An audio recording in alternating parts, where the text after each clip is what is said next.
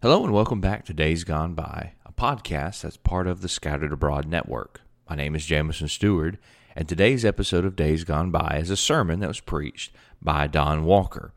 Uh, this is a sermon he preached back on the 2017 Memphis School of Preaching lectures. The title of his sermon was The Perfect Example While Facing the Fire, and the text of his sermon was 1 Peter chapter 2 verse 21 through verse 25. So I hope you enjoy today's episode of Days Gone By with Don Walker. He left off the most important part. I have nine grandchildren, four children in that order. They didn't come that order, but that's the order they stand now. But uh, we are certainly glad to be here, uh, to be with uh, Brother Mosher and Brother Clarke and Brother McDaniels and all that are associated with the school. Our time here was a great joy, a privilege, a blessing for me, and uh, certainly uh, helpful for me in the new role as I moved back to Texas. I appreciate Brother Mosher and Brother Clarke's work on the lectureship and, and the invitation and all that they do. It is a yeoman's task uh, by any means, under any measurement, and they have done an outstanding job and we are grateful for that. And I am especially thankful for my topic. When I when I saw the topic that I was given, I almost just jumped out of my chair and started jumping up and down with joy. It is a beautiful, beautiful topic. Beginning in chapter 3 of Genesis, in verse 15, we find, of course, what is the first messianic prophecy. And the Lord speaking unto Satan himself, which I find it a little bit uh, interesting that the first messianic prophecy was directed directly to Satan. And he said, I'll put enmity between thee and the woman, and between thy seed and, and her seed. And he shall bruise thy head, and thou shalt bruise his heel. Now I'm confident that the three that were there who heard that did not have a clue what it was mentioning and what it was speaking of and how it would affect, be unfolded rather through history. You and I have the light of the New Testament. And when we hear, Thou shalt bruise his heel, we know exactly what he's talking about. As we read through Scripture, we remember in Genesis chapter 22 while Isaac is laying on the altar, he's about to take the life of Isaac as God has commanded him to do. His hand is stayed. God commands him not to take his life. And Isaac is as good as raised from the dead, the Hebrew writer says. And in the thicket was a ram, and that ram became a substitute, a propitiation, who would give his life we continue to read through the history of Israel and events that stand out in our minds. We turn to the book of Exodus, chapter 12, and we remember that a lamb was to be taken, the blood was to be put on the doorpost, and death would pass over them. That Passover lamb was sacrificed. And we remember the words of the Apostle Paul in 1 Corinthians 5 and verse 7 Jesus Christ is our Passover. He was sacrificed for us. We continue to read in the book of Leviticus, chapters 1, 2, 3, 4, and 5, sacrifices. Chapter 16, the day of the Hebrews, the day of atonement when the high priest would set, step down, a sinner among sinners, offer a sacrifice for he and his family and the priesthood, offer sacrifice for the people, and then there would be that one sacrifice of two parts. The lot would fall on one, he would be sacrificed, give his life. The other scapegoat carried outside of the camp into the wilderness to die, signifying our sins being carried away. But it was that offering that blood offering, that sacrifice, that death that you and I look to, and we know exactly the symbolism, we know what the antitype is. We continue to read, and in whatever genre of scripture we read, whether we're talking about the law or whether we're talking about poetry, whether we're talking about the prophets in the Old Testament, the subject comes up time and time again. Isaiah, or I'm sorry, Psalm 22, a poetic description of the crucifixion, hundreds of years before Christ was crucified, hundreds of years before the crucifixion was even practiced, even invented. David wrote, Many bulls compass me about. Strong bulls of Bashan beset me round. They gaped on me with their mouths as a ravening and a roaring lion. I'm poured out like water. All of my bones are out of joint. My heart is melted in the midst of my bowels. My tongue cleaveth to my jaws, and thou hast brought me to the dust of death. The crucifixion. The prophets can't fail to mention Isaiah 53 by his stripes you are healed. He's the suffering servant, he's the offering, he's the price that would be paid. Zechariah prophesied in Zechariah 13 and verse 1 there would be a fountain open for the cleansing of God's people. And in John chapter 19, when that soldier thrust that spear into the side of Jesus and blood and water come forth, that fountain is opened, a cleansing fountain that was only delivered one way through the death of our Savior, Jesus Christ, the Son of God, on that cruel cross. We go on, and as we continue to read in Zechariah 13, Awake, O sword! Against my shepherd, the one who is my fellow, fellow Jehovah. He was the one offered, he was the one sacrificed, and you and I know we just simply touched the high points through the Old Testament. We could have stopped any one of those and a number of others and spent our time focusing upon that. Then there was 400 years of silence, and when we open the New Testament, and we hear the one that is sent to prepare the way of the Lord, his message is Behold, the Lamb of God that takes away the sin of the world. The imagery is clear in the minds of the Jews. It ought to be clear in yours and my mind as we study the Old Testament. We know He's the sacrifice, He's the one, He's the Passover. We know He is going to be the one that is offered. And then we come to the latter pages of each gospel account. And we see there the injustice, the atrocity that is heaped toward the sinless, perfect Son of God. And as we look in Mark chapter 15 and we listen to the words, and after Pilate could not convince them of his innocence, they knew he was innocent, but they had to have him dead. The venom, the hatred is obvious. And Pilate finally, being the coward that he was, willing to content the people, it says, release Barabbas unto them, and deliver Jesus. And when he was scourged, he delivered him to be crucified. Many didn't make it through the scourging. Though they had been sentenced to be crucified, they never made it. An individual would be stripped naked, his hands would be tied, they would be pulled up where his back would be tight.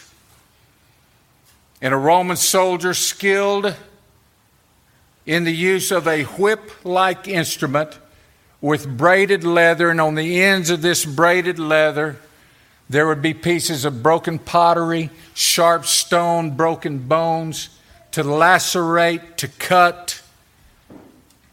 There would be times when it would be one soldier, other times they say there were two, one on each side, and they would take turns. Or that soldier would step side to side and he would begin the, the beating and he would throw that whip like instrument across the side and drag it, tearing first the skin then the muscles and the sinew, and it would go from the shoulders down to the bend of his legs, lacerating every time, blood beginning to flow. By the end, the shoulder blades were described as white caps on a Red Sea. The ribbons, the bloody ribbons hanging down.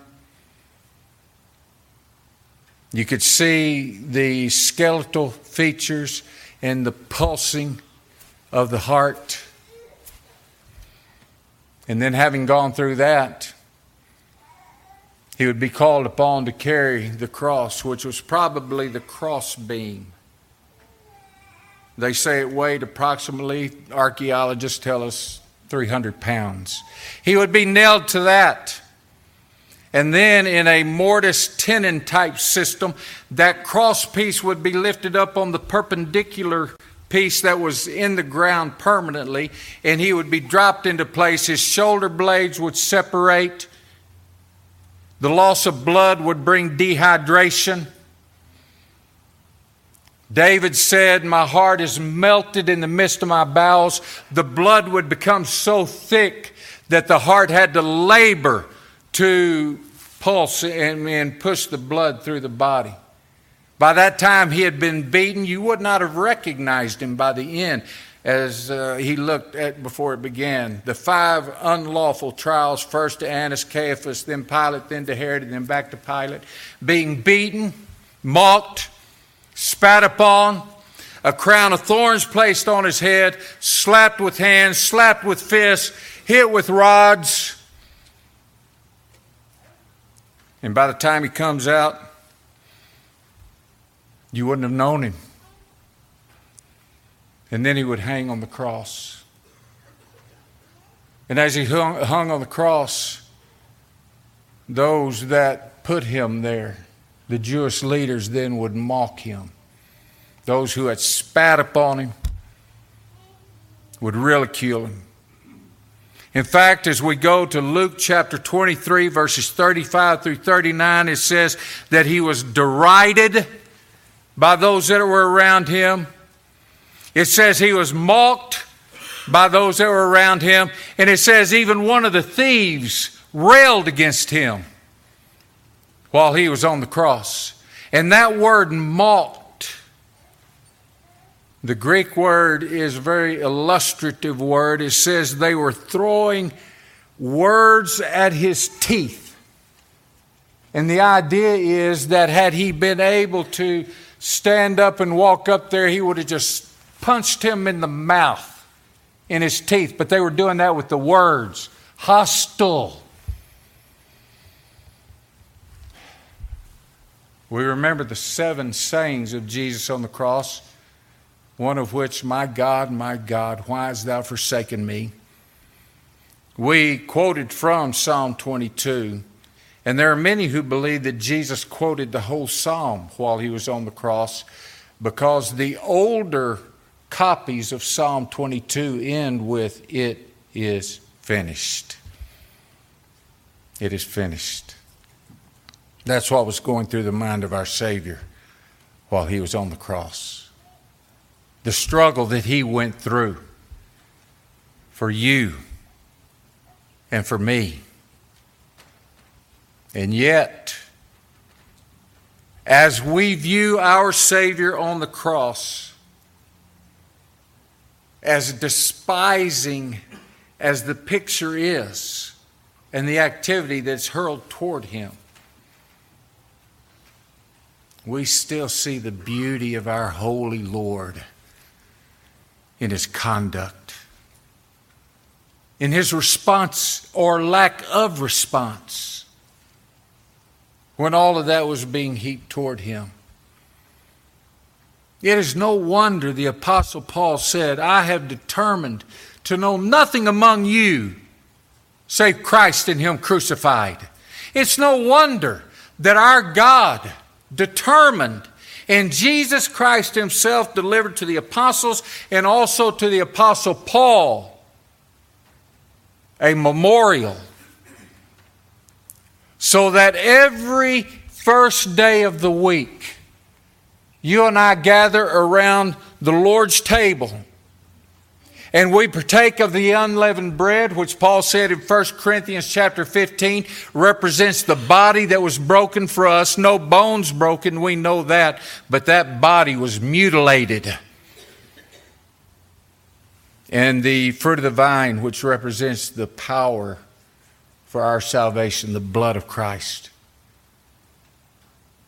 and each first day of the week, as we begin that action of worship, our minds go back to these scenes that I've just described. It's no wonder the Lord put that for us. Because everything, listen to me very carefully, everything within that action of our Savior is worthy of our examination and worthy of our following his example.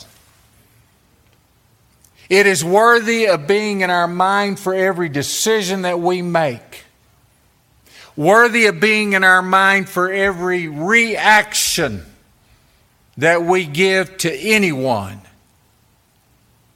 It is worthy to keep in our minds for it helps us to realize and understand that though we pass through this path that is a fiery path, a path of persecution if we're doing it right, that it's only for a moment. It's only for a brief time until we receive the glory that our Lord received.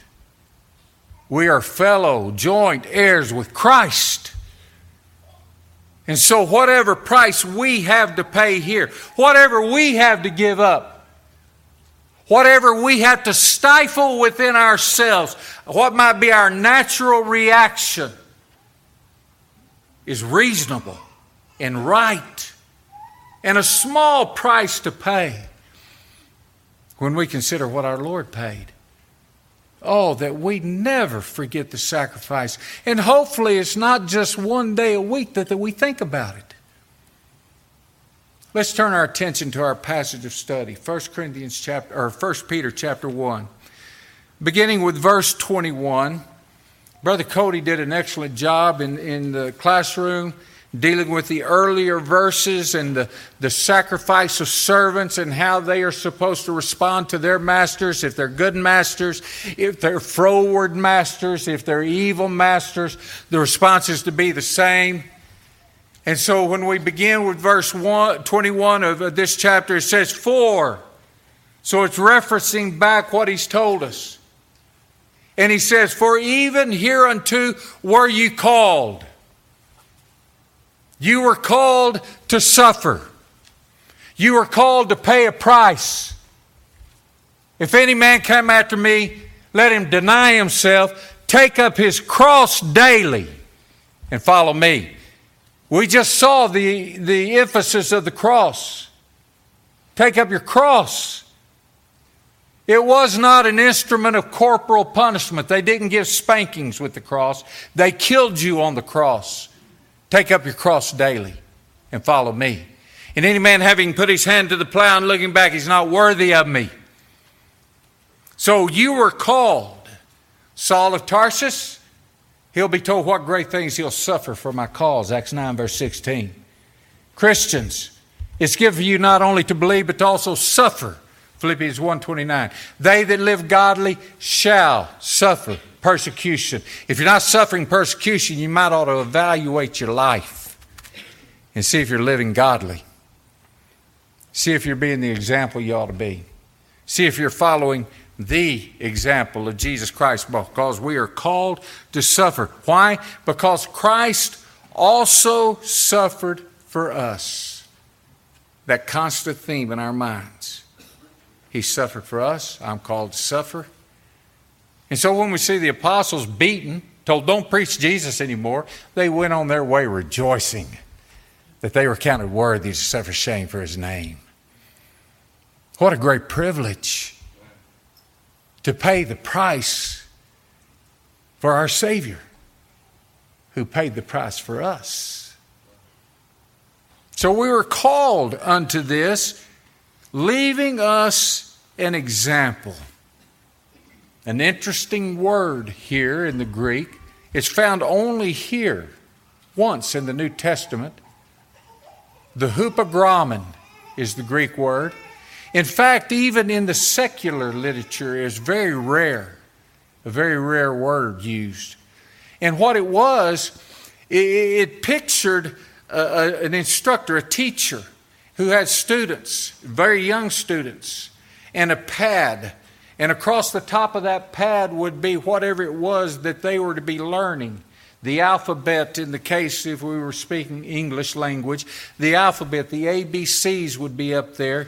And the, the hupogrammon the abcs up at the top is what they would follow the example.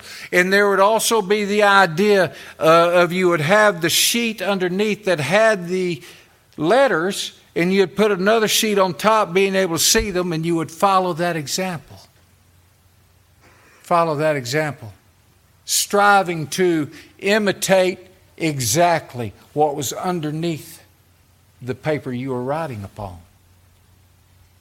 And so our Lord has told us through Peter here's the hupogrammon, here's your example, here's what you're to strive to be.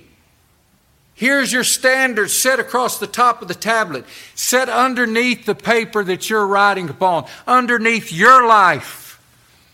And you're to strive to imitate it perfectly. Perfectly.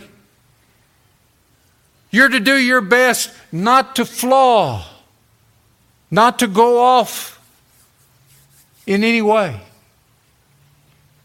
He has given us that example, verse 21 that ye should follow his steps. It's interesting that many passages, eh, most of them, when they call upon us to follow Jesus, it's in a context of suffering and affliction.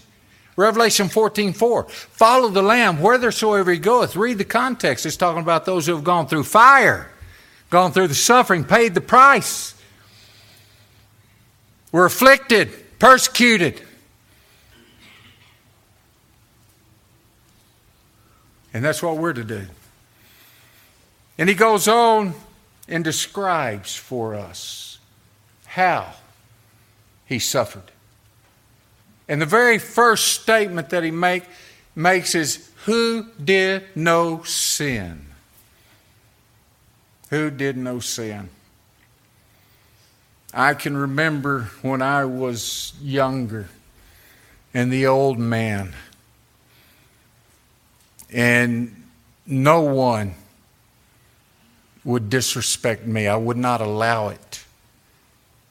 And I would retaliate. The old man had to be put to death. And the old man has to be stifled even today. Because there are times when affliction comes. There are times when accusations are made.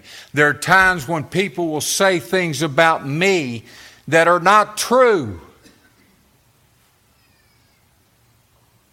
The old man would have to respond. It was childish, it was ungodly. And one thing you and I need to learn as Christians and especially preachers, you do not have to, you do not have to make a defense every time someone makes an accusation against you. Even if the accusation is bold faced lying wrong. Our Savior, when he stood before Pilate, and when Pilate mentioned the accusations that was made, that were made against him, rather, he opened not his mouth. didn't say a word. Had no need, felt no need to defend himself because his life had done that. Who he was had done that. And here's the issue you do not respond in the proper ways if you are just a shallow Christian, a, a hypocrite. Let's just say it like the Bible says it. If you have the outer cover, but not the inner man, you don't respond that way. Because the inner man comes out. You and I know as a man thinketh in his heart, so is he. So you got to change the heart. Ephesians chapter 4, 17 and following tell us where the battle rages. It lets us know where it goes. It's right up here. Walk not as the other Gentiles walk in the vanity, emptiness of their mind, having their understanding darkened, ignorant. You say their mind is full of corruption. Their mind it's full of the things of the world. And then he goes on and says, But you have not so learned Christ. You've been renewed in your minds by the precepts of God. Brethren, that's where the battle rages. It's in the mind. Even in this book, when Peter calls upon us, quoting from the book of Leviticus, Be holy as I am holy. God doesn't call upon us to do something that He doesn't tell us how to do it. And you look in beginning with verse 13, and he shows you how to be holy. And where does it begin? Gird up the loins of your mind. We understand the language. In the time that it was written, they wore long flowing robes. If they had work to do, if they had to travel swiftly, if they were going into battle, they would take those robes and tie them up, gird them up so they would not be in the way. And so we are told to gird up the loins of your mind. You have to bring your mind into subjection to the Word of God. Whatsoever things are true and honest and lovely and just and pure and of good report, Think on these things, meditate on these things, roll them over in your mind. How many times in the Psalms do we see that the righteous man will meditate on God's word? His delight is in the law of the Lord, and in his law doth he meditate day and night. What's he doing? He's preparing the mind for what he has to face in the world. Oh, how love I thy law. It is my meditation all the day. Psalm 119, verse 97. I'll meditate in thy precepts, have respect unto thy ways. I'll delight myself in thy statutes. I will not forget thy law. And in my estimation, Psalm 119, verses 15 and 16, really give a very good summation of that whole psalm. You be a man of the book, and not just a man who knows the book, but a man who has taken the book, planted it in himself, and now has owned it the gospel of Jesus Christ that Paul preached, he said, is my gospel. I own it. I've taken it to myself. It defines who I am. Therein is the righteousness of God revealed. Romans chapter 1 and verse 17. And that's who he was. And that's who you and I must strive to be. Follow that perfect example. And we got to clean up our minds. Satan's constantly attacking our minds. You look at, at, at, society today, you can't even watch a good ball game without a commercial coming on and trying to take your mind where it ought not to be. Nothing wrong with the ball game, just turn the commercials off. Unless you're a Steeler fan. My beloved brother BJ. I'm a Cowboy fan. It's hard to say nowadays, but the mind, the lust of the flesh drives our society. And, brethren, in all honesty, I'm afraid many in the Lord's church have let him down in this area. We put on the facade, we have the face, we know where the pew seat is at the right time and yet our mind is filled with filth. Our mind is not under control. We haven't girded up the loins of our mind. He goes on and says, Be sober, nepho, free from anything that intoxicates. You got to be sharp minded. You got to control your mind, bring it into to control, and let the Bible be the standard on that. Then you have to be sharp because Satan's out there every day, every moment, looking for a weakness, and you got to be ready for it. You got to be watching for it. And then he says, You hope for the glory that will be revealed. You got to be focused in your mind. So you gird up your mind, sharp minded because the enemy's active, and you keep heaven in your mind, keep focused on the goal. And then the activity comes as obedient children, you see. But that activity comes because the mind is in the right place. The mind has been trained, you see. And when we see Jesus on the cross, he responds because that's his mind, that's who he is, that's his defining character. Inside and out, purity, no blemishes, nothing hidden under the cover. You see, that's how you respond the way Jesus responded. No sin. As he goes on, he said, and neither was guile found in his mouth. Mouth. The word guile means a deception didn't try to deceive anybody, didn't try to lie his way out of the cross. We got brethren who, when faced with their actions and their conduct, what they'll start doing is start lying. They'll start parting to other people. They'll start blaming others. They'll start saying, well, that's not true, and, and this. Eh, that wasn't our Savior. That's not the example that we have. We are men of truth. And, and if you are a man of truth, then whatever comes because of it, you're still going to hold on to that truth. If you have transgressed, you will own it. You'll be a man instead of a child. You'll be a spiritually mature individual instead of a spiritual weakling. Growth, it's essential. There was no guile found in his mouth. Who, when he was reviled, reviled not again. When he was threatened or when he was insulted, mocked, he didn't turn around with insults. He didn't try to debase the individuals that were debasing him. That's the old man. That's not the new creature.